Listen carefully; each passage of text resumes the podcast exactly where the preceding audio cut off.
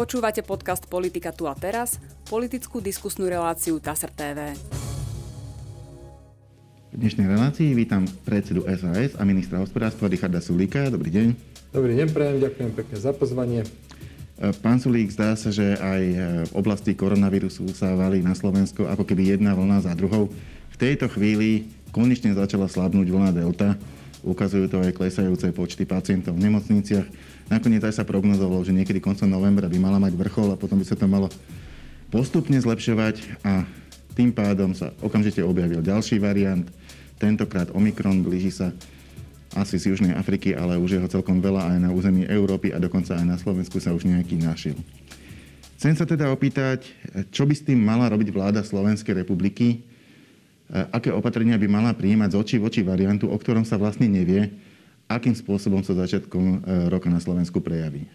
No my nepoznáme ešte veľa vecí ohľadne tohto Omikronu. V podstate Británia je najďalej, to znamená tam ten Omikron vírus. Tá Omikron varianta väčšina naj, najviac, majú tam možno sto tisíc denne nakazených. Zatiaľ sa nevie presne, že aká je, aká miera, aký podiel z týchto naozaj skončí v nemocniciach. Ale vie sa, že tretia dávka chráni na sedemdesiatpäť percent pred uh, Omikronom. Čiže kto chce mať pokoj, kto si chce chrániť svoje zdravie, kto sa nechce nakaziť, tak si napríklad dá tretiu dávku. Tu výrazne aktuálne podporujeme tými prémiami dvesto alebo dokonca až tristo, za tretiu dávku je tristo mm. eur. No tak majú to také príjemné s užitočným tí seniori na šesťdesiat mm. rokov. Problém totiž nie je tak veľmi v počte nakazených ako v počte hospitalizovaných, lebo mm. tam je okolo tri a pol tisíc hospitalizovaných je koniec. Je dosiahnutá kapacita zdravotníckeho systému. A keby to malo ďalej stúpať, tak potom by už museli byť vo významnej miere obmedzované tie štandardné operácie. A tam je ten problém, že aj keby sa zrovna splnilo to, to želanie, ktoré máme všetci, že by Omikron možno pri tej jeho nákazlivosti nespôsoboval toľko ťažkých prípadov, tak práve tá nákazlivosť by mohla spôsobiť, že v jednej chvíli sa to aj tak nahromadí a je to medzi tri a pol tisíc až tri tisíc osemsto niekde to číslo. Áno, ale, kedy ale už nemusí, to... byť, nemusí byť taký... Uh, nemusí mať také silné dopady na nemocnice, lebo ešte nevieme, koľko ľudí končí v nemocnici. Mm. Po prvé, po druhé, sto tisíce ľudí medzičasom má tretiu dávku. Po tretie, počkáme si na bližšie čísla uh, z Británie. Teraz by som každopádne paniku nerobil. Na Vianoce sa to v podstate všetko tak trochu skľudní, výrazne sa obmedzí pracovná aktivita. A už keď budeme mať reálne čísla, tak budeme vedieť reálne konať. Vláda ukázala, že vie byť veľmi flexibilná, keď je to potrebné. Mm. Vy ste spomínali tie dvesto tristo eurové ako keby bonusy pre seniorov na šesťdesiat rokov, ktorí sa nechajú zaočkovať druhou alebo treťou dávkou. Je to naozaj postavené tak, aby ich to tlačilo smerom k Vianociam, to znamená čím skôr, aby si to, tú ďalšiu dávku očkovania dali. Kto si ju nestihne dať a stihne sa aspoň zaregistrovať, tak sa mu to predĺžuje do pätnásteho januára. Toto opatrenie ale nie je to pôvodné. Pôvodné bolo e, nie dvesto a tristo eur, ale päťsto, prípadne päťsto plus sto. A nemali sa vyplácať priamo, mali sa vyplácať formou poukážiek, ktoré by potom zúžitkoval práve ten ťažko skúšaný e, sektor gastra a služieb. Ale... Vy ste boli proti tomu.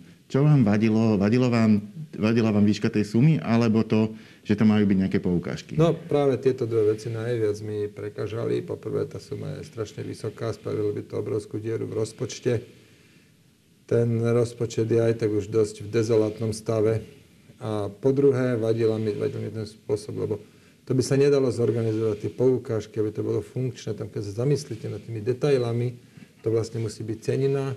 Nie hoci kto má schopný ju byť prijať, má, má, preto lebo má to byť pre reštaurácie a nejaké iné služby určené.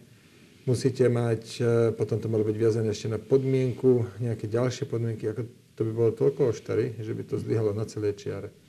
Čiže teraz sme podarili, podarilo sa nám to znižiť na polovicu, je to dvesto, na menej ako polovicu, lebo je to dvesto alebo tristo a nie päťsto, päťsto až šesťsto. A takže znižili sme to na polovicu, menej ako polovicu a, a budú to priamo peniaze k dôchodkom a tým pádom by to mohlo prebehnúť. Uvidíme, aký to bude mať efekt. No, ono, ono by to nejaký podľa... efekt tentokrát mať mohlo práve kvôli tej jednoduchosti. Áno. Lebo ten sprostredkovateľský bonus, ten, ten trpel presne tou chybou, že jeden sprostredkovával a druhý mu to musel potvrdzovať. Áno, to proste to... bolo to komplikované. Veľmi sa to nechytilo. Toto by sa mohlo, ale keby sa aj. Je to ten správny spôsob? Budeme ľuďom platiť za to, aby sa chránili pred nákazou očkovaním? No, na mňa to tiež po sebe veľmi čudne, lebo my potom robíme z toho taký Z toho, z toho očkovania robíme taký artikel, ako keby to bolo niečo zlé a teraz musíme ľudí strašne motivovať, aby si tú zlú vec zobrali. Malo by to byť naopak. Ľudia by mali chcieť byť očkovaní, lebo si chcú chrániť zdravie a v konečnom dôsledku svoje životy. Tí, čo nechcú, tam to treba rešpektovať. Keď niekto nechce, nechce, ale tí, čo chcú, tí by to mali mať k dispozícii zadarmo, ale nemali by sme im za to platiť. Nepovažujem to za správne.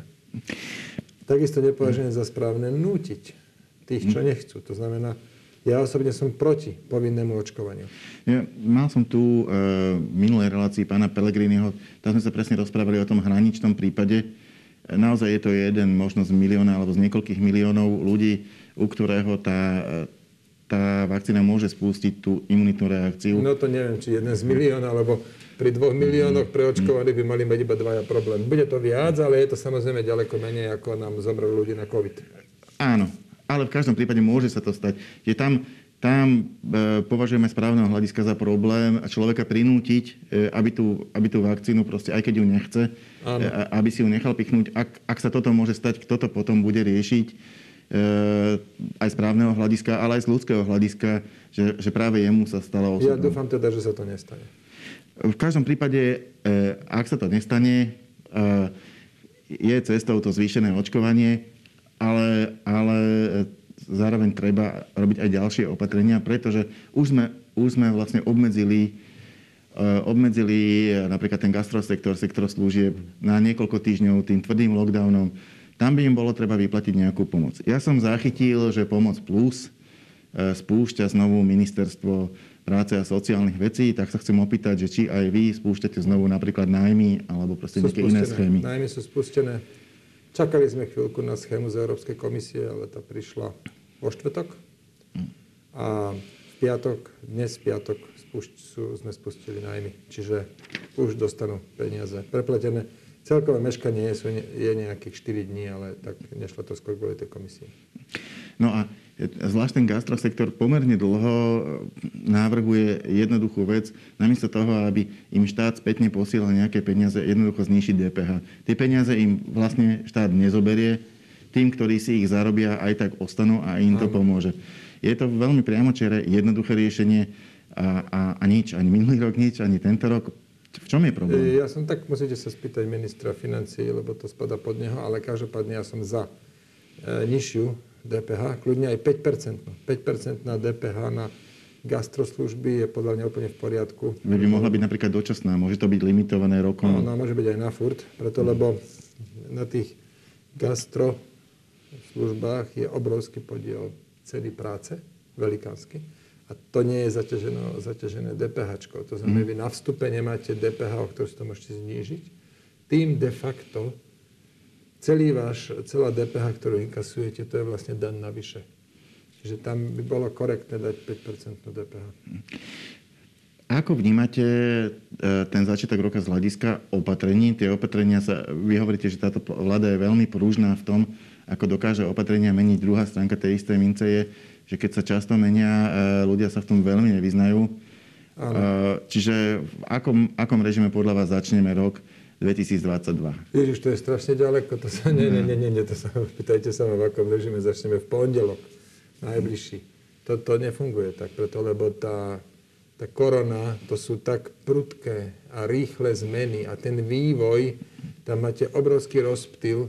Vláda nevie, aj keď sa vedelo v septembri, že príde tretia vlna, ale to neviete naplánovať v septembri už, že dobre od dvadsiateho decembra zavrieme obchody a reštaurácie. To, to, to nie je možné. To onakvejšie vlády nevedia takto robiť. Čo vieme robiť? Tu je takáto situácia, konkrétny tento vývoj, bum, bác, tieto opatrenia ideme prijať. Toto robíme. Robíme to veľmi rýchlo. A, a ja teda počúvam tú kritiku, že tie zmeny sú príliš časté. No, ono to nejde inak. Korona začala opadať pred pár dňami, táto delta variant. No tak sme sa rýchlo ponáhľali otvoriť služby. A nebudeme snad držať služby ešte dva týždne zavreté, len preto, aby tie zmeny neboli príliš rýchle. No, tak keby som len tak z hlavy mal začať rozmýšľať, že ako to išlo. Viem, že tuším dvadsiateho druhého novembra sa pristúpilo k lockdownu pre nezaočkovaných. Malo to byť, ak, malo to byť akýsi benefit pre tých, ktorí teda to očkovanie podstúpili. Trvalo to snad tri dni, keď sa prešlo na lockdown pre všetkých, no, ktorý sa to, potom viac modifikoval. Nie, nie, nie, to sa pristúpilo iba na úrovni koaličnej rady. To je vlastne, mm. to by ste vlastne vôbec nemali vedieť. Aha. Áno, no, ale platí to, čo sa toho dvadsiateho štvrtého Mm. už na vláde schválilo. Tam sme ustali školy, tam sme uplatnili právo veta, ako strana es a es. No a potom ste tie školy pustili a zase ste otvorili obchody. No, školy sme udržali otvorené dva týždne, potom ten jeden, mm. ten posledný týždeň pred Vianocami sme teda oželeli preto, aby sme po dvoch týždňoch mohli konečne otvoriť obchody. To pokladám aj tak za nezmysel s tým zatváraním obchodov, lenže to konzílium na našej vláde má obrovský vplyv. A bohužiaľ sme to neustali. Tak aspoň po tých dvoch týždňoch, čo boli obchody zavreté, sa nám ich podarilo otvoriť. Dnes máme otvorené obchody. OK, školy, dnes je piatok, tak aj tak už idú do, do prázdnin. prázdnin. Máme otvorené služby. Všetky tie starostlivosť o ľudské telo. Kaderničky, kozmetické salóny, masáž, solárium, pedikúra, manikúra, holictvo. Všetko, tetovacie štúdia, všetko otvorené. Uh... Kedy by sa dalo vrátiť k tomu COVID-automatu? Jeho výhodou bolo, že bol regionálny. Je pravda, že pri týchto číslach, ktoré sú teraz, asi nie, ale... No, pri týchto číslach asi áno, lebo bolo nám na vláde veľmi jasne povedané, že keď presiahne počet hospitalizovaných osôb číslo tritisícdvesto, tak sa z COVID-automatu prechádza na, na celoslovenské riešenie. No a my sme dnes už pri tritisíc, my, my sa už vraciame. Už nie sme tritisícdvesto, ani tritisícsto, ale nejakých tritisícštyridsať. Zajtra to bude ešte menej, bude to pod tritisíc. Tak ja si myslím, by sme mali urýchlenie prejsť na COVID-automat. A potom vlastne reagovať v závislosti od toho, čo ten Omikron, čo ešte nevieme. No, no to ešte nevieme, čiže teraz si musíme doprieť chvíľku ešte voľna. A potom, ale ak príde Omikron, musíme urýchlenie byť pripravení. A druhou veľkou témou popri koronavíruse, ale z dlhodobého hľadiska možno aj dôležitejšou, sú reformy. Vláda mala ambíciu byť výrazne reformnejšou ako jej predchodkyne. Aj je, aj je. To je no, dôležité povedať. Vo, vo rozhodne reformnejšou vo svojich plánoch, ale teraz sa začína, začína sa možno s nejakým oneskorením, možno spôsobeným pandémiou, možno aj ďalšími aspektami pristupovať k realizácii legislatívy. Ale, ale schválili ste prvé dve, zdravotnícku a reformu národných parkov bez hnutia Sme rodina. Nazbierali ste tam sedemdesiatšesť, respektíve sedemdesiatpäť hrdinov.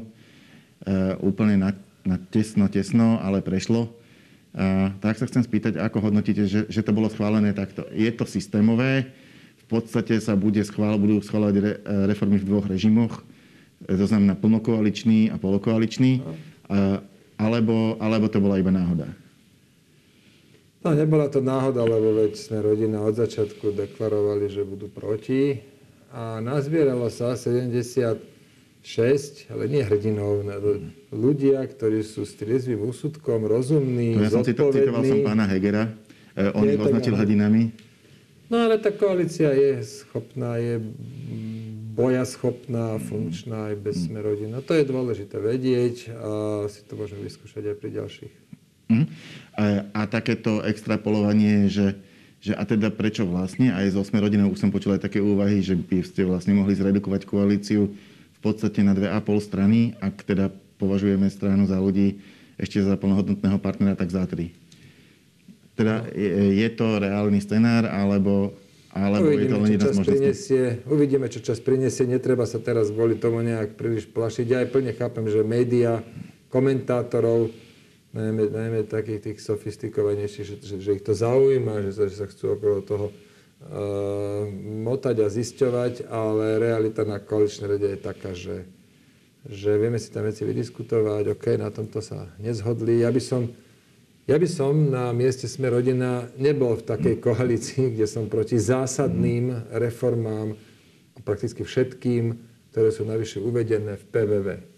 Ja by som tam, by som tam nebol, neviem, aký to má zmysel. Ja, ja len poznamenávam, že mal som to aj pána Kolára a povedal, že nie sú proti prakticky všetkým. Napríklad za, za zámermi v reform, e, v rezorte školstva, ktorí vážne nemajú problém. A takisto nemajú problém s daňovou reformou z dielny ministra financií. A tam zase mám taký pocit, že vy by ste nejaké výhrady mať mohli. Hlavne kvôli tomu, že tá reforma je veľmi, veľmi široká a ako keby obsahuje veľmi rôzne, rôzne prvky. Áno, najprv som chcel povedať, es a es je najreformnejšia strana. My sme tí, ktorí chápu, že po dvanástich rokoch prešlo povede na mieste. My sa potrebujeme posunúť dopredu. Preto my podporujeme prakticky všetky reformy. Túto, túto konkrétnu... Na, na, dojdeme no. k nej, intenzívne diskutujeme. Dokonca si myslím, že vylepšujeme tie návrhy. Čiže ešte raz, es a es je najreformnejšia strana a aj najzodpovednejší a najstabilnejší koaličný partner. To sú dve veľmi dôležité veci. To ale hodnotíte sám seba, čiže... Áno, áno, však nech ma hodnotia iní a ja hodnotím mm. teraz sám seba tu. A teraz poďme k tej daňovej reforme. Tam, ja sa, ako som už povedal, sa vyjadrím v pondelok. A to je preto, lebo dnes po obede mám ešte jedno stretnutie s mojou ekonomickou radou, to je poradný orgán ministra. A ideme si to ešte raz záverečne prebrať a potom v pondelok budeme pripravení vyjadriť sa. No mne tam niektoré časti pripomínali aj vaše zámery, to znamená zámery es a es, ale niektoré vôbec. A čo ma, aspoň, keďže nechcem vám kaziť tú tlačovku, ktorú avizujete na pondelok, aspoň v globále, myslím, pán Kamenický sa vyjadril, že ako celok by nebola neutrálna, ale výrazne deficitná. Tak sa vyjadril dnes aj Inštitút finančnej politiky, zachytil som, že dve celé štyri miliardy eur. Čiže na túto otázku sa chcem opýtať, je to ako celok podľa vás udržateľné riešenie, alebo sa dá z neho len niečo ubrať? Vyjadrím sa v pondelok čomukoľvek, len teda e, súhlasím s vami, alebo s pánom Kamenickým, že reforma ako celok by bola výrazne deficitná voči štátnemu rozpočtu. Ale nepoviem vám nič viac, počkajte si prosím pekne do pondelku. No. Teda neviem ani, kedy bude uverejnená táto relácia. Bude predtým. E, chcel by som ju uverejniť v priebehu víkendu. Tak to, to znamená, počkajte, prosím, takže, do pondelku sedí. Do pondelku v takom prípade sedí. Ešte sa vrátim späť k tomu, o čom sme sa rozprávali. Ja to tu mám poznamenané trochu s takou historickou reminiscenciou. Vláda Ivety Radičovej síce padla pri tom hlasovaní o eurovale, dáva sa vám to často za vinu, ale ona mala dlhodobo veľké problémy systémové, pretože bez štyroch poslancov za Olano bola menšinová a oni nevždy podporili hlasovanie vlády. A navyše premiérka nebola predsedničkou najsilnejšej strany, pani Radičová. E, najmä ak by došlo k tomu vývoju e, so Sme rodinou, to znamená, že by, ste, že by ste ostali bez nich, de facto na tom budete úplne tak isto. To znamená, vláda bude síce jemne, ale menšinová a premiér nebude predseda najsilnejšej strany. Tak či táto paralela podľa vás je korektná, alebo je to úplne inak v tejto chvíli? No, vždy nájdete nejaké znaky, ktoré sú rovnaké, ale nájdete vždy aj rozdiely. To znamená, tá história sa nikdy neopakuje, že úplne presne do, do, posledného, do posledného detailu. A myslím si to poprvé a po druhé, myslím si, že to najmä v našich rukách, čo z toho spravíme. Ja som opakovane povedal, my podporujeme vládu Eduarda Hegera. Ak máme nejaké výhrady, si to vydiskutujeme vo vnútri a takto sa napríklad fungovať dá aj v tesne väčšinovej alebo tesne menšinovej vláde. To samozrejme nikdy nevieme, ako by sa to ďalej vyvinulo po odchode strany Sme rodina. Ktorá ale stále neodišla, čiže je tam, je tam možné aj tých deväťdesiat, vyše deväťdesiat poslancov a ústavná väčšina. Však tam by aj chodili, im je dobre. Oni robia si opozičnú politiku. Igorovi Matovičovi to vôbec neprekáža, ten dokonca je plný porozumenia preto. Viete, čiže robia si opozičnú politiku, pripravujú sa pekne na voľby, koaličný partner im to toleruje, tučné funkcie majú obsadené, no tak sveta žiť. Hej. Oni sa nikam nebudú chystať. Ale teda, áno, otázka je, keď odmietajú podporiť kľúčové reformy, že aký to má zmysel s nimi. Moja posledná otázka je taká bilančná.